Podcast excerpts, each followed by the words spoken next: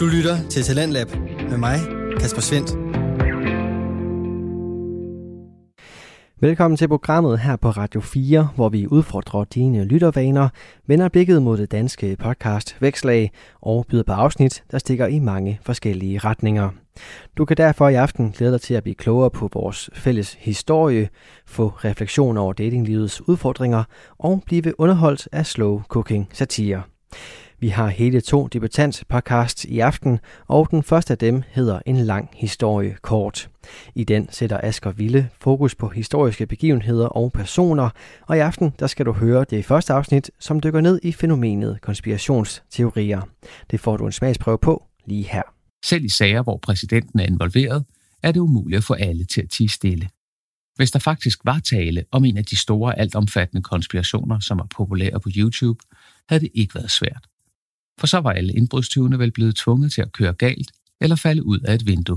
Efter Asker har gjort os klogere på historiens forløb, så skiftes der fokus til kærlighedens kamp, når podcasten Fucking Single taler om datingmønstre og troen på at finde den eneste ene. Her får du en bid af samtalen imellem de to værter, Emilie og Michelle, og deres gæst, Melina. Jamen, det er faktisk sådan lidt for, for meget for mig. Altså, Altså, det er sådan lidt sådan et pres at sætte ja, på sig ja, selv. jeg kan slet ikke Ja. klare det pres der, heller ikke fra dem. Altså, hvis Nej. de spørger mig, hvad søger du? Nok ikke dig så. Nå. Eller sådan, fordi jeg kan ikke klare presset, faktisk. Det, jeg er mega langsom. Og efter den har stået på konspirationsteorier og kærlighed, så bliver det komisk. Kasper Olsen og Anton Grum Nyman er aftenens anden debutanter med deres podcast kaldet Danmarks Motor. Det får du et stykke fra lige her. Altså, når man lige opdager det, så det slår fandme... Er det flot? Ja, ja. Det er meget sådan, slår virkelig en, Det er lidt som at være på kunstmuseet. en i hovedet. Som en Som en hammer. Ja, Ja, man bliver, Ja, det er godt nok man bliver, helt, man bliver øh, helt betaget, gør man ikke? Vi kommer godt og grundigt rundt i aftenens program i det danske podcast Univers, og det er selvfølgelig helt i tråd med ånden på Talent Lab. Hvor du altså får podcast-afsnit, som byder på nye stemmer, fortællinger og holdninger. Vi begynder som sagt aftenens program med en ny stemme, også i vores sammenhæng. Jeg kan nemlig for første gang præsentere dig for podcasten En lang historie kort med verden Asker Ville. Han er historieunderviser på Køge Gymnasium, og med et ønske om at skabe noget nyt til sine elever, der vendte han sig mod podcastmediet.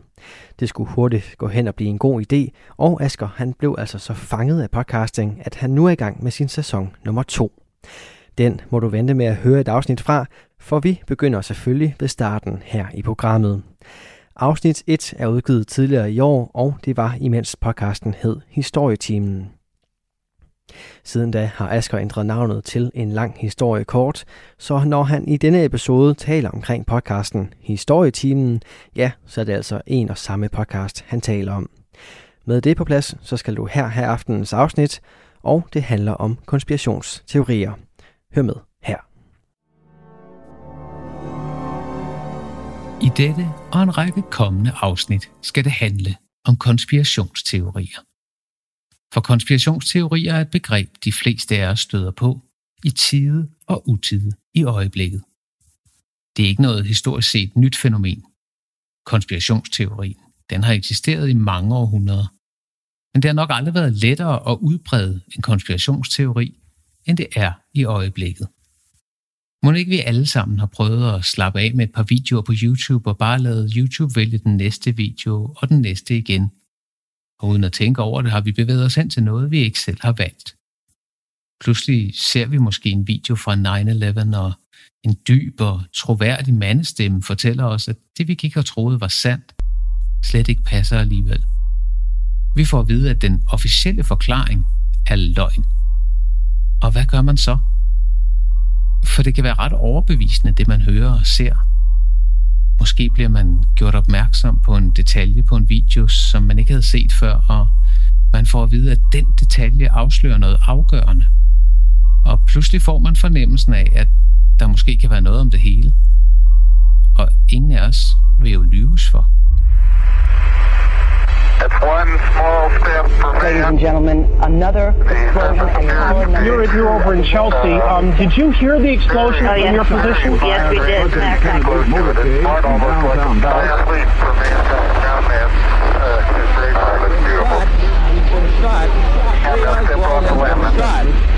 There's a man with a gun. There. President Kennedy died at 1 p.m. Central Standard Time.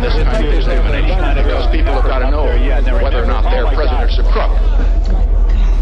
Well, I'm not a crook. I've earned everything I've got. Måske kunne du genkende nogle af optagelserne i den montage, du lige hørte. Det er alle lydbider fra begivenheder i det 20. århundrede, som er blevet genstand for en eller flere konspirationsteorier.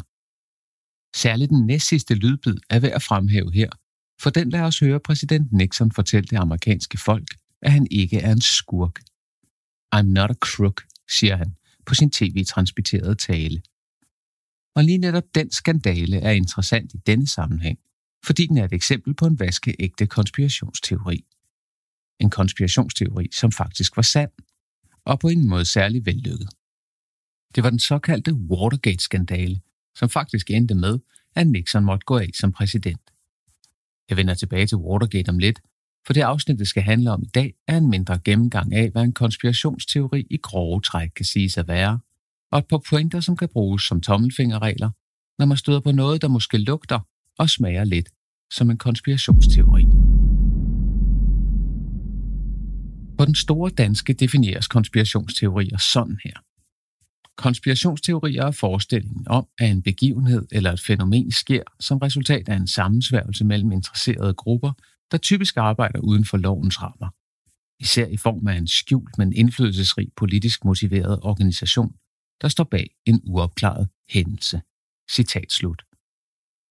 Det er egentlig en ganske fin lille opsummering, fordi den inkluderer nogle af de vigtigste elementer i en konspirationsteori. Det måske vigtigste element er tanken om en sammensværgelse. Det vil sige ideen om nogen, og det kan være alt fra enkelte personer og institutioner, som for eksempel rigmænd i USA, NASA, Bill Gates og hans vaccineprogrammer, eller måske militæret i Rusland, til langt større grupperinger som de rigeste landes regeringer, jøder i alle lande, det militærindustrielle kompleks i USA eller rigmænd i Mellemøsten står bag et vidt forgrenet forsøg på at trumfe deres ønsker igennem, uden at det bliver opdaget. Den slags har der været mange eksempler på i historien, men det har ofte været mindre grupperinger. Så lad os kaste et blik på et par eksempler. Jeg talte tidligere om Watergate-skandalen, som i øvrigt har lagt navn til mange senere politiske skandaler med suffixet gate. Men hvad gik den egentlig ud på? Watergate-skandalen er som nævnt et eksempel på en rigtig konspirationsteori. Den 17. juni 1972 brød fem personer ind i demokraternes hovedkvarter, der lå i kontorkomplekset Watergate i Washington. Indbruddet gik galt, og de fem blev arresteret. Under den efterfølgende efterforskning fandt man ud af, at de blandt andet havde modtaget penge fra den siddende præsident Nixons valgkampagnefolk. Under retssagerne vidnede de anholdte indbrudstyve, og de fortalte, at præsidenten selv havde godkendt, at man forsøgte at skjule hans og hans regerings involvering i indbrudene. Samtidig forsøgte regeringen at afvise et hvert forsøg for efterforskerne på at skaffe sig oplysninger fra præsidenten og hans folk. Det skabte lidt af en forfatningskrise for, hvorfor ville regeringen ikke samarbejde om at opklare indbrudene. Og under retssagen kom det også frem, at der i det ovale kontor i det hvide hus, altså kontoret, hvor præsidenten holder til, findes et stemmeaktiveret optageudstyr. Man ville med andre ord, hvis man fik adgang til optagelserne, kunne afgøre, om præsidenten faktisk havde godkendt forsøget på at skjule forbindelsen til indbruddet. Og det havde han. Og det kan du faktisk høre, at han gør lige her, hvor de taler om, at der skal komme en indgriben fra The White House. They said the only way to do that is the White House instruction, and that it's got to be to Helms and uh, what's his name, Walters. I mellemtiden blev Nixon genvalgt som præsident. Det understreger bare, hvor absurd indbruddet hos demokraterne var, for Nixon førte stort i valgkampen. Der var slet ingen grund til at prøve at bruge den slags beskidte tricks. Men det var sket alligevel. Og til sidst afgjorde højesteret, at Nixon skulle udlevere båndene, og de afslørede, som du lige hørte, at Nixon faktisk havde godkendt, at man forsøgte at skjule indbrudstyvenes forbindelse til regeringen, og at han havde misbrugt sin magt til at få embedsmænd til at afvise undersøgelserne af indbruddet. Det var et regulært magtmisbrug og en sammensværgelse med det formål at beskytte præsidenten. Ikke desto mindre påstod Nixon, som du hørte, at han ikke var en skurk. Til sidst blev der ligefrem anlagt en rigsretssag mod Nixon, som valgte at gå af som den eneste amerikanske præsident nogensinde. Hans efterfølger, Gerald Ford, benåede ham, så han aldrig kom for retten, men hans skyld er der ingen tvivl om. Og hvorfor er det så interessant? Jo, for Watergate viser, at der findes konspirationer. Men den viser også, og det er endnu mere vigtigt, at konspirationer ofte er simple og nærmest umulige at holde hemmelige. Selv i sager, hvor præsidenten er involveret, er det umuligt at få alle til at tige stille. Hvis der faktisk var tale om en af de store, altomfattende konspirationer, som er populære på YouTube, havde det ikke været svært. For så var alle indbrudstyvene vel blevet tvunget til at køre galt eller falde ud af et vindue. I stedet endte en lille og dårlig forberedt konspiration om et indbrud med, at præsidenten måtte gå af. Måske det engang imellem en god idé at huske, at tre personer godt kan holde på en hemmelighed, men kun hvis to af dem er døde. Så der findes altså eksempler på konspirationer i historien, og de kan godt have omfattende konsekvenser. Det er bare ikke så ofte de konsekvenser, som konspiratorerne har planlagt. Lad os se på et andet eksempel. I 1914 blev den østrig-ungarske tronfølger Frans Ferdinand myrdet i Sarajevo, en by i det bosniske område af Balkan. Morderen var den 20-årige Gavrilo Princip, som var medlem af den hemmelige organisation Den Sorte Hånd. De kaldte også sig selv for enhed eller død. Den enhed, de ville opnå, eller dø for at opnå, var en samling af Bosnien og Serbien til et Storserbien. Dengang i 1914 var Bosnien underlagt Storriget Østrig-Ungarn, som ikke eksisterer længere. Organisationen havde mange medlemmer herunder officerer i den serbiske hær, og dermed en form for forbindelse med det officielle Serbien. Og den serbiske regering kendte også alt til den sorte hånds terrorhandlinger, men officielt benægtede man, at man havde forbindelse til dem. Gavrilo Princip og hans medsammensvorene håbede på, at de kunne sparke Østrig-Ungarn ud af Bosnien, og da den østrig-ungarske kronprins besøgte Sarajevo, besluttede de sig simpelthen for at myrde ham.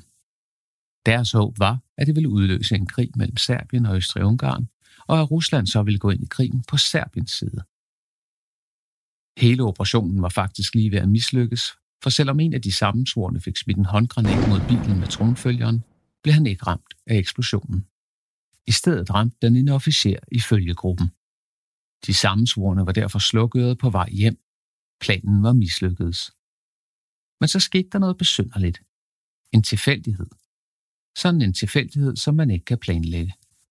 For Frans Ferdinand forlangte at fortsætte besøget på trods af morforsøget. Men han ville først på hospitalet og besøge den officer, der var blevet såret. Derfor kørte de en anden vej end planlagt, men chaufføren kom til at køre forkert, og så måtte han stoppe bilen og bakke ud på den rigtige vej igen. Da bilen stoppede for at bakke, var det lige ud for Gavrilo Princip. Han greb sin pistol og skød Frans Ferdinand i halspulsåren og hans kone i underliv. De døde begge to. Princip og den sorte hånd fik den krig, de havde håbet på, men den blev langt større end forventet. Frem for en lokal krig mellem Østrig-Ungarn og Serbien, satte mordet gang i en kædereaktion af alliancer og krigserklæringer, og en måned senere var Første Verdenskrig i gang. Konspirationer findes, og de kan have store konsekvenser, men de kan ikke rigtig holdes hemmelige. Så konspirationsteorier handler altså, som vi hørte om i den store danske, om sammensværgelser. Men det er langt fra det eneste træk ved en konspirationsteori. Et meget vigtigt element er deres tiltrækningskraft. En kraft, vi alle sammen kender, og jeg skal da gerne indrømme, at jeg også kender den selv. De kan være enormt spændende. Og den tiltrækningskraft har flere niveauer, både et gruppe- og et individniveau. På gruppeniveau får man som tilhænger af en bestemt konspirationsteori adgang til et univers, hvor en gruppe af mennesker diskuterer, udbygger, underbygger og udvikler den teori, som er den samlende faktor i gruppen. Det er teorien i sig selv, der er fællesskabende. Man får altså adgang til et eksklusivt miljø, og det er et ganske grundlæggende psykologisk behov hos mennesker. Forskning om ind- og udgrupper understøtter tanken om, at det giver en menneskelig tilfredsstillelse at være en del af en gruppe.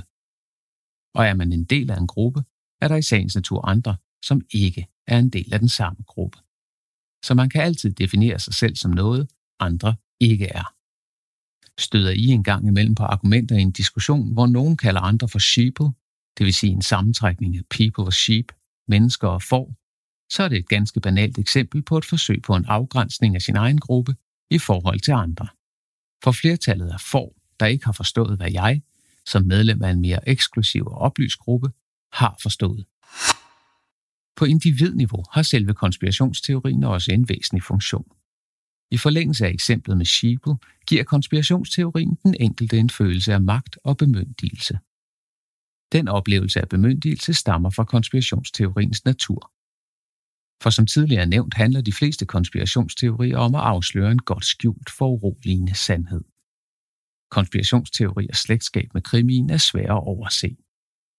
Og følger man med på forskellige forer for konspirationsteorier, vil man ofte se opslag, hvor en bruger har analyseret en lille bid af et eller flere beviser for teorien. Måske der zoomet ind på et tilsyneladende tilforladeligt fotografi af månelandingen, eller måske har nogen set noget på den film af Kennedy-mordet, som blev optaget af Abraham Zapruder. Noget, som ingen andre har set før. Skulle du have mod til det, kan du selv finde filmen på YouTube, men det er en hård omgang.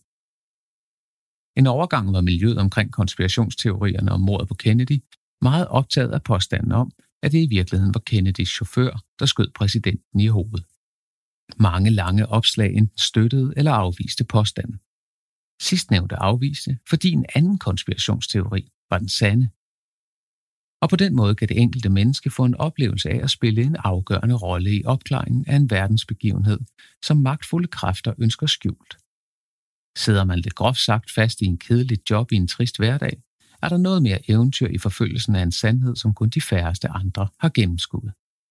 Deri ligger magien ved konspirationsteorier for det enkelte menneske. Det løfter simpelthen ham eller hende ud af en ganske almindelig hverdag. Et tredje og væsentligt element ved konspirationsteorier er deres generelle pseudovidenskabelige natur. Pseudo er græsk og betyder falsk. Konspirationsteorier trækker på typiske, men forenklede og overfladiske forståelser af videnskab. De fremstår altså på overfladen som videnskabelige undersøgelser, men fejler på en række afgørende parametre. Og når du nu lytter til podcasten Historietimen, kan vi jo lige så godt se på en af de tilgange, som går igen hos såvel historikere som hos gængse konspirationsteoretikere. For begge parter undersøger begreber som kausalitet eller årsag og virkning, som man også kalder det. Når en faghistoriker undersøger en bestemt virkning, det kan jo være en afgørende begivenhed som udbrud af Første Verdenskrig, ønsker han eller hun ofte at finde ud af, hvad årsagerne til begivenheden var. Det er i sagens natur et hyperkomplekst spørgsmål, som aldrig kan besvares udtømmende, men det kan undersøges videnskabeligt. Gennem inddragelse af kilder fra samtiden, andre fagkollegers undersøgelser, videnskabsteoretiske retningslinjer og metoder, opstiller man en hypotese, som man konstant afprøver og efterprøver, og derefter omformulerer og tillemper. Konspirationsteoretikere gør i princippet det samme, men de vender sagen på hovedet. I en konspirationsteori er man nemlig overbevist om hypotesen, som fra begyndelsen er en konklusion, og derefter plukker man belæg og beviser, som passer til hypotesen. Hypotesen ændrer sig ikke, og kilder inddrages i det omfang, de kan understøtte det, man gerne vil bevise, og ellers udlades de. Derfor støder man ofte på forskellige konspirationsteoretiske catchphrases, når man læser begrundelserne for deres konklusion. Et typisk eksempel er udtrykket follow the money eller følg pengene. På latin siger man qui bono, altså hvem har gavn af en given hændelse. Tanken er, at man kan finde årsagen til noget, hvis man finder ud af, hvem der fik en fordel ud af det. Problemet med den tilgang er, at man i samme snuptag fjerner ideen om tilfældigheder. Tilfældigheder holder simpelthen op med at eksistere. Det kræver en virkelighedsopfattelse, hvor alle planer har præcis det resultat, man havde regnet med. Men virkeligheden er stor og kompleks, og som alle historikere kan fortælle, så spiller tilfældigheder ofte en meget stor rolle i historiens gang. Lad os prøve at se på to eksempler på Follow the Money fejlslutningen. I 1997 kørte en bil med prinsesse Diana på bagsædet galt med meget høj fart i en tunnel i Paris. Prinsessen og de andre døde på stedet. Det viste sig, at bilen havde forsøgt at køre fra en række paparazzi-fotografer på motorcykel, og chaufføren havde mistet herredømmet over bilen. Det var en tilfældighed, som fik omfattende betydning for det engelske kongehus, som fik stor kritik for håndteringen af Dianas død, og for Dianas mand, den engelske tronarving Prince Charles, som efter Dianas død gradvist kunne leve mere åbent sammen med sin elskerinde gennem mange år, Camilla Parker Bowles. Vender man kausaliteten på hovedet, udsletter man tilfældigheden. I så fald er Dianas død i sagens natur planlagt af dem, der kunne få mest ud af det. I dette tilfælde for eksempel Prince Charles, der også netop blev genstand for en sådan konspirationsteori. Motorcyklerne forfulgte ifølge teorien Diana med netop det formål at få hende til at køre galt. Problemet med ideen om at forfølge sporet til dem, der fik gavn af Dianas død, er, at det kun anvendes, når det understøtter teorien. For skulle man tage det argument alvorligt, kunne man med lige så vel hævde, at det var de engelske blomsterhandlere, der stod bag Dianas død. For der blev solgt blomster som aldrig før, da englænderne sørgede, og de lagde buketter i 100.000 vis ved Buckingham Palace. Eller det kunne også være Elton John, der stod bag mordet. Til Dianas begravelse spillede han nemlig en ny udgave af en gammel sang, Goodbye England's Rose, som blev den næstmest sælgende single i England nogensinde. Follow the Money kan altså ikke stå alene som argument. Et tilsvarende eksempel ses ved rigsdagsbranden i Berlin i 1933. Kort efter Adolf Hitler blev valgt til rigskansler i Tyskland, satte en ung hollandsk kommunist ved navn Marinus van der Lubbe ild på rigsdagen, det vil sige det, der svarer til Christiansborg i Danmark, i Berlin. Branden blev påsat som protest mod den nazistiske styre og muligvis for at opildne til modstand mod Hitler. Men Hitler var til gengæld dygtig til at bruge situationen. Da van der Lubbe var kendt kommunist, fik han overbevist præsidenten i Tyskland, Hindenburg, om, at det var nødvendigt at anvende hårde metoder mod den kommunistiske trussel, og han fik derfor forbudt kommunisterne som parti. Det var første skridt mod den fuldstændige magtovertagelse, som Hitler gennemførte kort efter, hvor alle andre partier end nazistpartiet blev forbudt. Et tilfælde, som blev udnyttet så fuldstændigt som overhovedet muligt. Ikke desto mindre mener forskellige konspirationsteoretiske grupper, at van der Lubbe var en søndebuk, og at nazisterne selv påsatte branden, selvom man aldrig har kunnet finde beviser herfor. Dermed indeholder den konspirationsteori tre andre typiske elementer. Tilfældet, som man altså eliminerer, ideen om en søndebuk, og så fraværet af beviser, som netop forklares med, at nazisterne var så magtfulde, at de kunne fjerne alle beviser. Hypotesen bliver derfor umulig at tilbagevise, og et hvert fravær af bevis bliver i sig selv et bevis tilfælde forsvinder i konspirationsteorien, og alting bliver et resultat af en plan, i stedet for resultatet af et tilfælde, hvis konsekvenser ingen kunne gennemskue på forhånd. Og med de ord kommer vi så til næste del. For her skal vi tale lidt om, hvad man kan stille op, når man står over for en konspirationsteori. For det er ikke særlig let. Det handler nemlig i høj grad om, hvad viden egentlig er for noget, og hvordan man kan vide, at den viden, man har, er rigtig viden, og ikke bare fornemmelser, følelser og overbevisninger, som man tror på, men ikke ved nok om. Tak, fordi du lyttede med.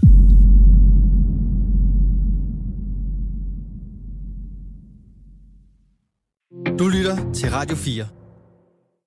Og du kan enten allerede nu gå ind og høre det næste afsnit af podcasten En lang historie kort, hvor Asger Ville dykker ned i, hvad viden egentlig er for noget. Det kan du ved at gå ind på din foretrukne podcast tjeneste, eller så kan du også vente til næste gang En lang historie kort er med her i programmet. Og det kan du følge med i inde på Talentlabs Instagram-profil. Mit navn er Kasper Svens, og du fik her aftenens første af i alt tre fritidspodcast. Vi skal flux videre til den næste, og vi skal gå fra historiens svære fortælling til kærlighedens komplicerede liv. I podcasten Fucking Single, der tager Emilie Mie Pedersen og Michelle Sønderskov en række samtaler med forskellige gæster omkring søgen efter kærlighed og de udfordringer, som kan gøre den jagt ret så svær. Jeg var så heldig at have de to kvinder i studiet, så her får du deres forklaring på, hvad aftens afsnit handler om. Aftens øh, afsnit handler om, øh, hvor vi har min øh, søde veninde øh, Melina på besøg. Og Melina, hun er øh, 32 år og single. Og vi snakker lidt om, hvordan det er at øh, være 32 år og single, når man øh, har masser af veninder, der har børn og mand, og hvordan ens datingmønster kan ses tilbage på. Har man en mønster, har man ikke et mønster, at de samme mænd, man går efter, samme kvinder, man går efter, og så lidt om, øh, om man skal stress over fremtiden, om man øh, behøver at tage den lige vej, eller man godt kan tage den lidt snoede vej derhen.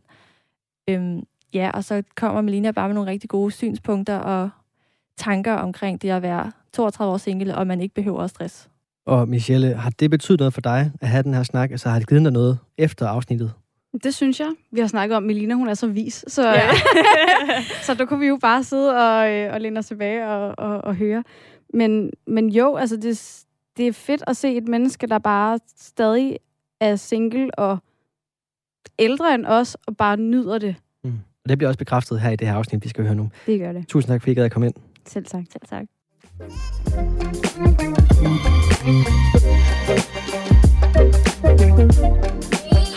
Og velkommen tilbage til Fucking Single. Øh, jeg hedder Emilie, og jeg sidder her sammen med Michelle som altid.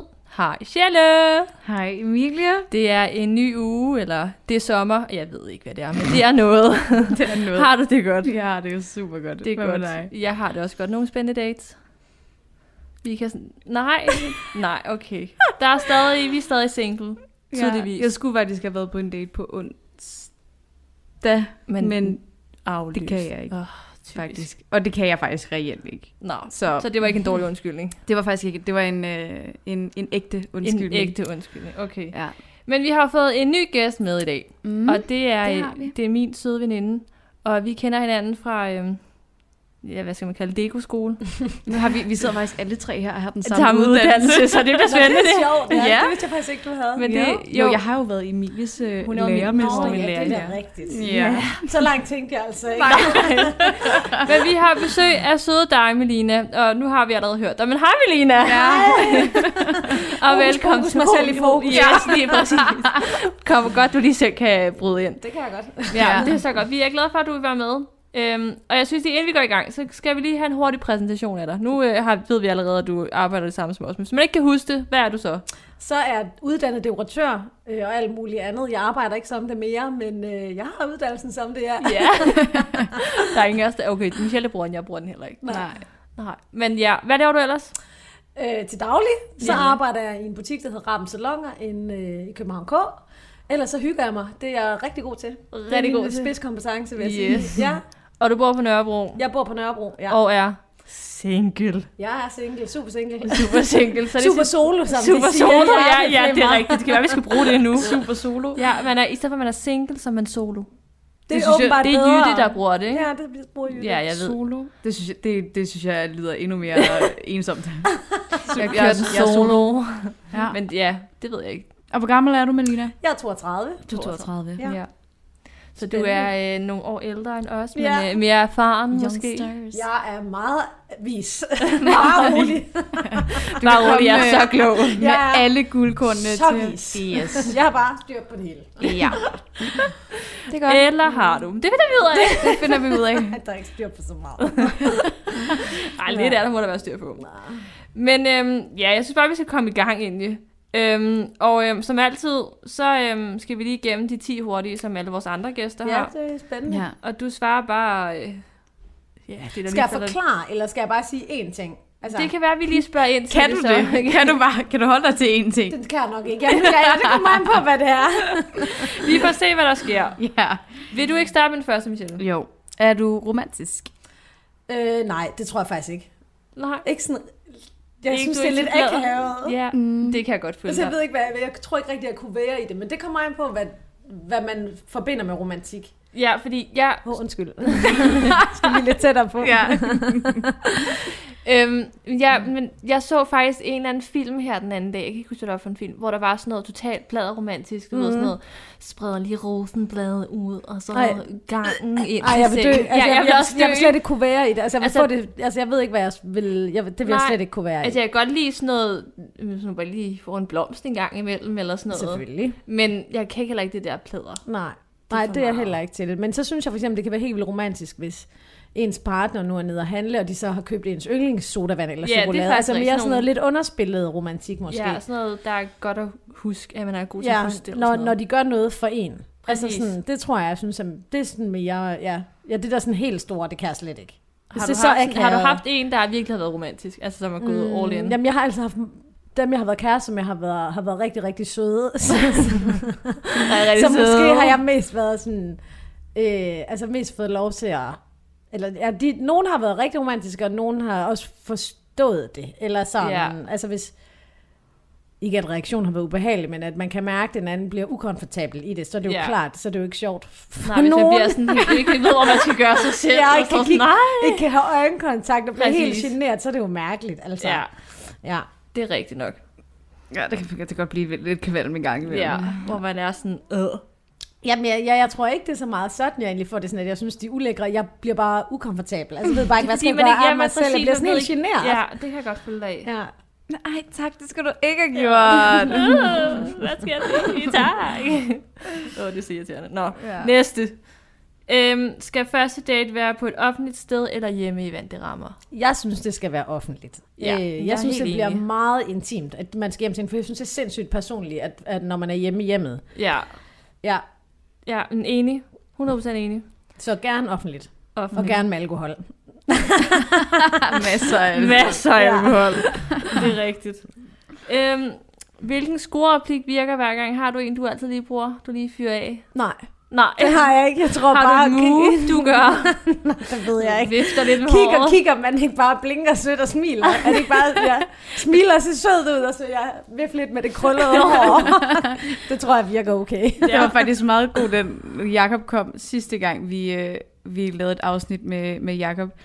Øhm, som sagde sådan, jamen altså, hvis jeg havde nogen god scorereplik, så sad jeg jo nok ikke her og var Nej, sikker. rigtigt. og det kan være, at han var kredsen jo. Det kan jo Det godt kan jo være. Ja. You never know. Mm-mm. Er du til kys på første date? Øh, det kommer an på, hvem det er. Ja.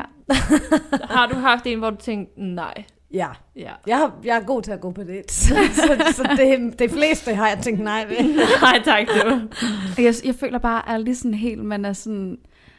Er det, er det i dag, vi skal gøre det, eller er det Det er, der, det næste? er derfor, du skal drikke jo. Det er fordi, så får du lidt, hvis du er Så er der ikke nogen, der tænker over det. Hvis du er på en god tur, så sker der intet. Nej, Nej, og, det og jeg har nemlig prøvet Ja. for ikke så langt... Ja, okay, ja, ja, et, hvad, har, hvad har det været i år? Ja, det har det nok været, hvor jeg var på date, anden date, hvor vi var ude at gå. Og så havde vi egentlig sådan sagt farvel, og så sådan råber han efter mig sådan, hvad, skal, skal du ikke have et kys eller hvad? Åh, oh, nej. Ej, det var da Og jeg- meget sødt. Nej, men det, ej, Og sygt Der var lidt to forskellige reaktioner sygt her. akavet. Ej, jeg tror, jeg var sådan helt... Ej, jeg ved ikke, hvad jeg skulle gøre af mig selv, men jeg synes, det er meget sejt. Det, det er fucking Ja, det er sejt. rigtigt. Det er meget sejt. Altså, det, det, kunne jeg, det er fucking sejt gjort. det var sådan Det lidt, helt- Hvad sagde du? jeg tror bare sådan, ja, jo, det kan jeg da gøre, ikke det. Man bliver sådan lidt, det er også også, bare øh, underligt nej. at sige nej, du. Altså, Men var sådan- du Ja. nået langt væk? Mm, Jeg, jeg havde vendt ryggen og var på vej væk, og så tror jeg måske, han har sådan fortrudt sådan, ej, nu, Nu. jeg skal gøre det mm. Ja. nu. Altså, ja. Nå. Vi har næste. Det er nummer 5. nummer 5. Tænker du over, hvad du spiser eller drikker inden første date? Ja, det gør jeg. Ja. Du, ja Men jeg går også meget op Jeg skulle lige til at min sige krop og min hud og mit udseende. Og... det undrer mig ikke. Du er også sådan, altid godt finde på sådan at skrive til mig sådan, kan jeg tage det her på? ja, det gør det er selvfølgelig. Man skal skal jeg gøre på sig umage. morgen? Jeg Ja. forventer også, de gør sig umage. Ja, det er rigtigt. Ellers så gider jeg ikke. Nej, ja, så gider jeg ikke. Nå, Nej, men det er rigtigt altså- nok. Hvis det kommer sådan tjusket. Ja, det, Det er heller ikke nice. så tiltalende. Nej. Nej, det synes jeg ikke. Jeg kunne huske, at jeg engang var på en date med en, hvor det første, han sagde, det var, nu skulle vi ikke et pænt sted hen, fordi han havde taget de grimme sko på, hvor det bare var sådan, skal vi så ikke bare lade være at tage nogle steder hen? altså sådan, det er fint nok, du kan tage de pæne sko på, men lad være at gøre opmærksom på det, for det ikke... Ja, jeg havde måske Altså, ikke lagt mærke til det. Eller sådan. Jeg havde da været pisse ligeglad, men, Ja.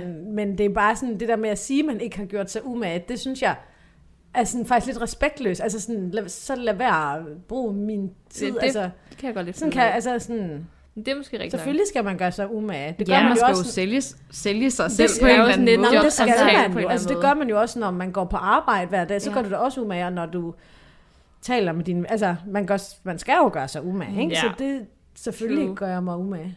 Selvfølgelig Selvfølgelig. spiser jeg ikke hvidløg lige inden jeg skal på en date, det er klart. Nå, det troede jeg ellers lige. Eller et eller andet, hvor jeg bliver her oppustet, eller sådan, det kunne jeg ikke finde på. Nej, Nej. det giver mening. Øhm, er du til sex på første date? Det kommer igen an på, hvad der lige sker. Det sker jo for eksempel ind på en god tur, vil jeg sige. Vel? Nej, altså, det, det er rigtigt. Men vi snakkede faktisk lige om det, lige inden vi optog. Der synes jeg, der kom et lidt andet svar. der det kom kom- en... Ha, Et, ja. et klart, det er klart ja. Jamen, det, Men jeg ja, forstår det er godt, det. efter en gåtur... Altså, ja. ja. altså ja, det er da et ja, hvis, hvis kemien er der, hvis man har lyst til det. Altså, så vil jeg sige, jeg, jeg har aldrig oplevet, at en, en fyr ikke gad en, eller ikke gad være kærester mm-hmm. med en, hvis man havde gjort det. Første gang, man har mødt hinanden. Om Nej, det så okay. har været i byen, eller på date, eller hvad det nu har været. Jeg tror, det er sådan lidt en filmregel, den der med, ja, det tror jeg også. at... det er sådan også pigeregel. Ja. Ja. Nej, han er bare ikke vild med det. Det er faktisk bare derfor, han ikke Ja, altså. ja, hvis du knaller på hende på første date, så er hun ikke det, altså, så er hun ikke... Ja. Jeg kender ikke også det der med, at man faktisk også selv godt kan miste lidt interessen, hvor det også bare er sådan... Jo, så går det for hurtigt, og så var det sådan, Ja, så er det meget. Ja. Ja, ja, ja. Thank you next. Ja. Ja. Så den går lidt på vej måske egentlig. Mm. Ja, jeg tænker, at det er det samme, hvis det er en fyr. Altså, især hvis en fyr er sådan, at vi har sex på første date, så nu, han, hun er ikke kærestemateriale, men sådan, du har selv lige gjort det. Altså, sådan, det giver ikke nogen mening egentlig. Nej, altså jeg har aldrig oplevet det på Nej. min egen krop. Hvad jeg ved af. Hvert fald. Hvad jeg ved af. Men det må godt være lidt spændende indtil, altså... Ja, altså jeg tror, for mig så, så er sexen ikke det spændende, fordi det, for mig skal det ligesom, det er jo noget, man finder ud af i vejen, men det, må, det, jeg synes egentlig godt, for mig må det godt lidt blive overstået. Jeg synes, det er meget mere intimt at holde i hånden og ligge og putte og kigge hinanden i øjnene. Altså det kan jeg slet, det, har Nej. jeg, det tager lang tid for mig. Ja. Men selve sexen, det, det synes jeg måske lige så meget af et behov. Det er jo, eller I ved, altså sådan, Det er det jo det er jo mere også, lystbetonet, men- ja. hvor det andet det er mere kærlighed. Ja. Så derfor synes jeg, at det er meget mere intimt. Altså det, det er sådan noget, jeg skal presses til.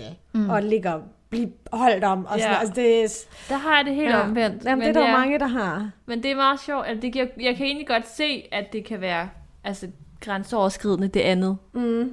At, ja. Fordi man, det er jo sådan en omsorgsting, man Ja, viser på en eller anden præcis. måde. Præcis, Så det det er det jo andet- sådan et intimt. præcis, hvor jeg egentlig, det andet det er jo ikke omsorg, det er jo bare mm-hmm. noget, der er sjovt. Ja, det kan man godt sige, ja. Altså ja, ja, det kan jeg godt følge af. Vi fortsætter bare den sjove snak et andet sted end på barn, og på en lidt anden måde, men så finder man ud af, om det fungerer, Mm. mm. og man bryder sig om at ligge ved siden af hinanden, og alle de der ting der, og, og man kan kysse sammen, og sådan noget. Selvfølgelig er det også noget, man skal lære, alt afhængig af, hvad man lige er til, men, men ja, det, for mig det er fint, det er bare, hvis jeg har lyst, så synes jeg, man skal gøre det. Ja, Ja. det giver mening. Ja. Mm. Øh, hvem betaler regningen? Det kommer an på, hvor stor den er. Men det er da altid dejligt, når man sørger for en. Altså, jeg kan, jeg kan langt tydeligere huske de dates, jeg har været på, hvor at mand har været sådan, altså bare sørge for det. Ja. Det, det, er jo mega, det er jo bare mega fedt, Ja, nogen tager sig af rigtigt. en. Altså, og forkæler en og sådan noget, men, men det er også helt fair, man skal dele. Altså, Ja. Har du betalt for regningen? Nej. Nej, aldrig. det har jeg faktisk heller ikke. Jeg har gjort jeg det har en en gang, Har jeg tror det? en Ja. gang, jeg har delt. det er max. Ej, jeg har da også givet den. Så er det sådan noget, været på omgang. Ja, har okay, så altid giver endt- de en, altså, ja. Men de har altid endt med at give flere, eller, men ofte så er det den, der har taget hele regningen. Eller bare været sådan, vil du have en mere? Eller Ja, bare så har siger man jo sådan, bare ja. ja. Ja. har sørget for, at der er en regning i barn, og så Ja. er det på den måde, de har Ja sørget for det, selvom man har prøvet, så bare sådan, nej, nej, jeg, jeg har lavet en regning i barn, det skal du ikke tænke på, agtigt. Ja, okay. Og det må de jo lade være at sige, hvis de ikke mener. Hvis de ikke mener det. Ja, altså, ja, det er jo det, fair det er jo nok. et valg, altså, de har Det er jo taget, egentlig ikke? fair nok, hvis de ikke vil, synes Ja. jeg. Altså ikke Ja. fordi jeg forventer det, men det er da bare fedt. Men ja, ja, det er jo sejt. Det er gode point. Ja, ja, det er ligesom, det er hvis da- en det mand er fører en ind ad en Ja, dør, ja, hvor så tager en åh, på eller og åbner ryg. døren bare. Ja, ja, Det- altså så er den jo halvt inde, og sådan Ja. er det jo også lidt med sådan altså det er det bare. Det er rigtigt. Det er det. Det er så fedt. Ja, men det, det bryder jeg mig ikke om. Nej. Altså, det, det er Skal du ikke have nogen til at åbne hvis, døren de, for hvis de dig? fører din ryg. Det kan jeg ikke. Jo, Ej, er det rigtigt? Det kan jeg ikke. Ej, det synes jeg bare er dejligt. Ej, det synes jeg Fordi, fordi så kan de så, så prøver de på at bestemme over en. Ja. sådan, du må godt prøve, det er Det er fint. sådan rigtig gentleman, eller sådan, så Det er man det, og det er lidt- Når jeg ser det det mere som, fordi på de er sådan, jeg ser det mere som sådan en den macho mand, der ligesom Ja. styrer, og så er det sådan, ja, det er fint nok, jeg følger bare med. Indtil jeg gider mere. Eller, Det er Indtil jeg gider så mere. cringe, altså. Uh, jeg kan Nej. godt lide det. Ej, måske hvis det er sådan helt fremmed en, hvor det bare er sådan, lad lige være at røre ved mig. Men hvis det er en, jeg godt kan lide og synes er charmerende, så kan jeg godt lide det. Ja, det kan jeg så også godt. Nej, der har du slet ikke. Det er også meget rart, når man Nej. går, hvis I sådan holder en i nakken, for eksempel. Det kan jeg sindssygt godt lide. I nakken. Ja, altså Nå, ligesom når nå, man jeg- står og holder i hånden, så kan man holde i hånden eller over skulder, eller ligesom Ja, ja, ja. ja. sådan de her hånd. Men jeg er også Nå, ligesom, jeg, jeg, det var at holde dig i nakken. Men bare sådan generelt, så så fandt, nej, det behøver det ikke. Hvis man er ude, og- eller sådan, det kan jeg meget godt lide. Er sådan, ja, men jeg, jeg synes, det er sådan, jeg ved ikke, jeg synes også, det er sådan lidt sexet, eller sådan lidt Ja, det er det. når man lige sådan, Jeg- en hånd på lænden, uh. Jeg Ej, der skal man altså kende dem. Ja, okay. Du lytter til Talentlab med mig, Kasper Svendt. Vi er i gang med aftenens andet podcast afsnit her i Talent Lab, programmet på Radio 4, der giver dig mulighed for at høre nogle af Danmarks bedste fritidspodcast. Det er podcast, der deler nye stemmer, fortællinger og måske endda nye holdninger. Her er det fucking single med de to værter, Emilie Mie Pedersen og Michelle Sønderskov, der er besøg af gæsten Melina Pedersen. Det er til en snak omkring jagten på kærlighed og om datinglivets udfordringer. Hør med videre her. Jeg så nogen i går, jeg var ude og stå på paddleboard. Og så, øhm, så skulle vi ligge til, mig og min veninde. Øh, og så på, ved den badebro, vi ligesom skulle ligge til, der mm. var nogen, der var sådan, sådan en kæreste, var derude og spise, på sådan en picnic. Mm. Mm. Og øhm, så havde de rejst op og sådan stod med ryggen til. Jeg ved ikke rigtig helt, hvad de kiggede på, men øhm, de stod den anden vej i hvert fald. Og der stod han også bare sådan, du ved, og grabbede på hende. Og sådan, Ej, det også meget. noget andet, ja. men der er altså også bare nogen ude, altså selvom der er andre mennesker, her var det jo Ja, ude i ja. naturen og sådan noget, Mm. altså, jeg Det tror, de tænkte ikke, lige kom, men, Nej, nej. men der Han var er bare nogen, Sneaky paddle. Ja. Kommer og siger ikke noget. Men der er jo nogen, der står midt Ja. ude i, ja. altså, kæmpe menneskemængde, ja. Ja. og bare står og Snaver. Røvgram. Jeg snæver hinanden, og, og, grænser, og det er for hvor man meget. Ej, tænker, det er heller det vil jeg ikke kunne. gem det please til senere. Ja. Ja. Det skal i hvert fald det være til virkelig dagen fuld, hvis det der. er, at jeg... Ja, meget fuld. Sådan, det. jeg kan ikke tage vare på mig selv fuld. Det er mange år Der var alle det mange år adgang. siden, ja. ja. Ja. Åh, oh, gud. Nå, øhm, Er one night stand go eller no go? Det kommer vel også an på fyren, tror jeg. Altså, sådan det, det har jeg da ikke noget imod. Nogle gange kan det godt bare være sådan noget, fint, nu er det for lang tid siden, det skal overstås, eller... Altså, man gør det jo forhåbentlig, fordi man har lyst. ja. Jeg har, har aldrig gjort noget, jeg ikke havde lyst til, i hvert fald. Så for mig, så siger det bare, gå, hvis du har lyst til det. Ja, ja. Ja. Agtigt. Præcis. Ja. Øhm, ghosting. Go eller no go? No go. Okay, men Ej, nu, det er nu, nu det siger jeg lige noget. Nu siger jeg lige noget, ikke? Fordi det siger alle, når vi er, og vi siger det også selv. Men jeg er også lidt, Men jeg kan godt gør du det ikke også lidt selv? lidt. Ja, Jeg gør det lidt selv. præcis. Det gør man jo, man vil jo ikke Ej, indrømme men jeg det, men det gør lige det. besluttet mig for, at nu er det slut med det, fordi jeg var til den der, jeg har været til sådan en, øh, jeg var til sådan en udendørsfest et eller andet sted i en eller anden park i fredags, hvor vi så møder nogle fyre, og det er en helt sjov fest, og jeg får den ene fyrs nummer. Uh. Og så, ja, ja, og så tænker jeg sådan, fint nok, nu er jeg, det er jo mig, der er nødt til at skrive. Og så Ja. skriver jeg en ret griner en besked, fordi nogle gange kan jeg godt være ret sjov, faktisk. Og jeg, havde gjort, og jeg havde, apropos at gøre sig umage, havde gjort mig meget umage, men rigtig sjov. Og så har jeg ikke fået noget svar. Så, og det er bare sådan, fuck dig, men nu har jeg også bare sagt, gud, hvor er det nederen, det er jo rigtigt, jeg må ikke selv, så jeg har lovet mig selv nu, fordi jeg at synes, det, er så nederen. Ja. Men var det ham, der spurgte om dit nummer? Nej, nej, Eller fik jeg du fik hans? Eller, nej, men det var sådan, men, hej, hej, ej, det er eller sådan, skal du lige have det med Ja, i men- farten? Ej, jeg ved det ikke, jeg kan faktisk ikke huske, det klokken var syv om morgenen. men det er i hvert fald end med, jeg har det. Og du har, skrevet, du har det mindste skrevet til det. Ja, jeg var sej nok egentlig. Jeg synes, jeg er så sej. Jeg, var ved, når du nok. siger, at du har gjort dig umage, så har du virkelig gjort dig umage. Ja. Altså, det har du virkelig. Men jeg prøver faktisk også, jeg har en veninde, som jeg gik på designskole med, som har lært mig, eller hun var bare sådan, gør, man gør jo bare noget. Og det er bare sådan, ej, er det rigtigt? Også fordi man er jo egentlig ligeglad med, at, jeg er faktisk ligeglad med, hvis man siger tak for en god aften, men nej tak. Ja, Det, ja, ja. Fuck det, eller sådan, okay, fint. jeg kender dig jo ikke, jeg er pisse ligeglad. Men det er mere det der med, at, altså sådan, okay, så er man fri for at tænke over det, og sådan, jeg er, man er det svar værd, det er man jo. Og det Ja, kan jeg ja. godt se, det er dem, jeg selv har ghostet jo også. Ja, ja. Så True. derfor, på grund af det, så jeg har lært noget nyt, så det er måske fint nok. Okay, så nu har du lært af dig selv, at det, det er no-go nu. ja, det er mega no-go. Okay, det kommer til at høre, om du I må, godt, I det. må godt holde mig op på det. Ja, det er godt. Okay. Det, vil jeg, det skal vi, jeg øh, nok gøre. Vi tjekker lige Også fordi det er jo ikke så slemt at blive afvist. Altså, at folk, man ikke har nogen følelser for. En, man måske bare Nej, det et par gange. Det er jo Præcis. ikke. Nej, det er jo Det er fair man nok bare være hurtigt sådan, over. tak, men nej tak. Ja, ja, det er jo bare Man kan selvfølgelig være ærgerlig, men that's it, ikke? Ja. Ja, præcis. Ja. Ja, man er jo altid ærgerlig, når man ikke får sin vilje. Ja, det er jo altid nederen. det er man jo. Og så bliver det også bare endnu mere spændende. Så er der fandme nej. Ja, Ja, Jeg kan ikke få dig. hornene. Yes. Ja. præcis. Tiende og sidste spørgsmål. Mm. Vil du helst være stor ske eller lille ske?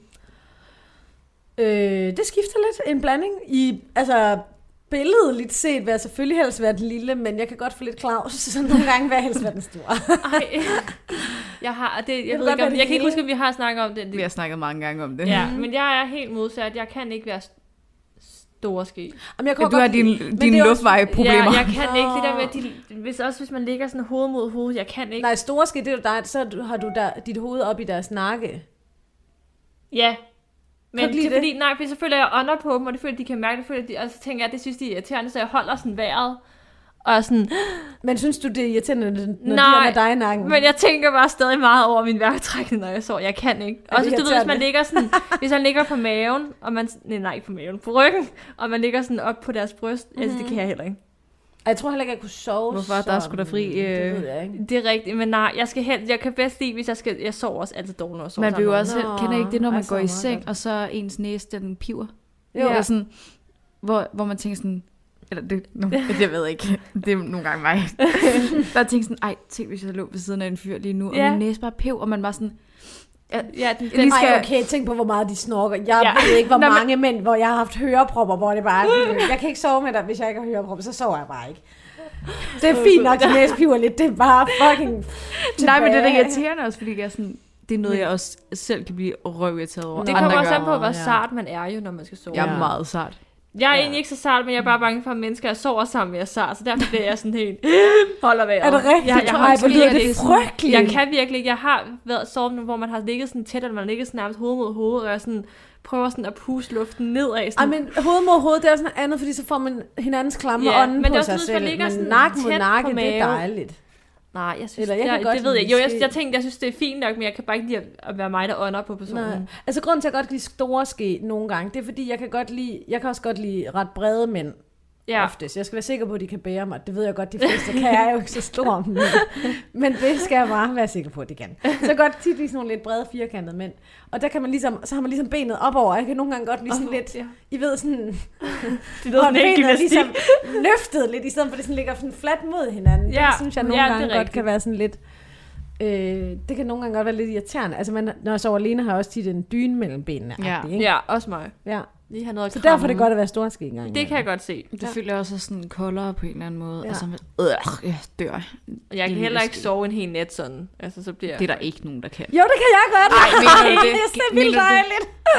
Men den rigtige. Lige så lidt som jeg hader Det det. kan jeg ikke, så jeg får ikke noget søvn. Er det rigtigt? Ja, Altså, jeg der går, så dårligt, når der, jeg Jeg har faktisk svært ved at sove, når jeg sover sammen med fyre sådan generelt. Ja, det har jeg Men er det virkelig ikke bare, fordi I ikke har fundet nogen rigtige at sove med? Det kan godt være. Jeg synes tit, det går sådan, så de første en måned til to-tre, altså indtil, når du Det- bliver vild med dem, så er det bare dejligt. Men ind, Ja, det tror indtil jeg du blev rigtig vild med dem. Og Jeg tror også, det er det der med, at man er, det, det, uh, det er et andet menneske, det er lidt Ja. spændende, og man er sådan lidt, jeg skal mm. være smuk, mens jeg sover. Sådan, og man, Det er også man for, tænker okay. for meget ja, ja, og, overalt. det, er, og det er også lidt åndssvagt. Det er også fordi, det er sådan en ny måde, man skal sove på, hvis det giver mening. Fordi man er vant til at ligge alene i en seng, hvor man Ja. bare fylder alle Ja. steder. Ikke? Det Ja, kan man det jo ikke Det er fucking svært, og jeg har lige fået, jeg har faktisk haft sådan en stor mm. øh, madras, og nu har jeg fået to madrasser ved siden af Og hinanden. det bliver svært at sove to på. Og jeg ruller hele tiden ned i revnen. det går. altså, skal jeg slet ikke, du skal have en topmadras, ja. begge To, ja.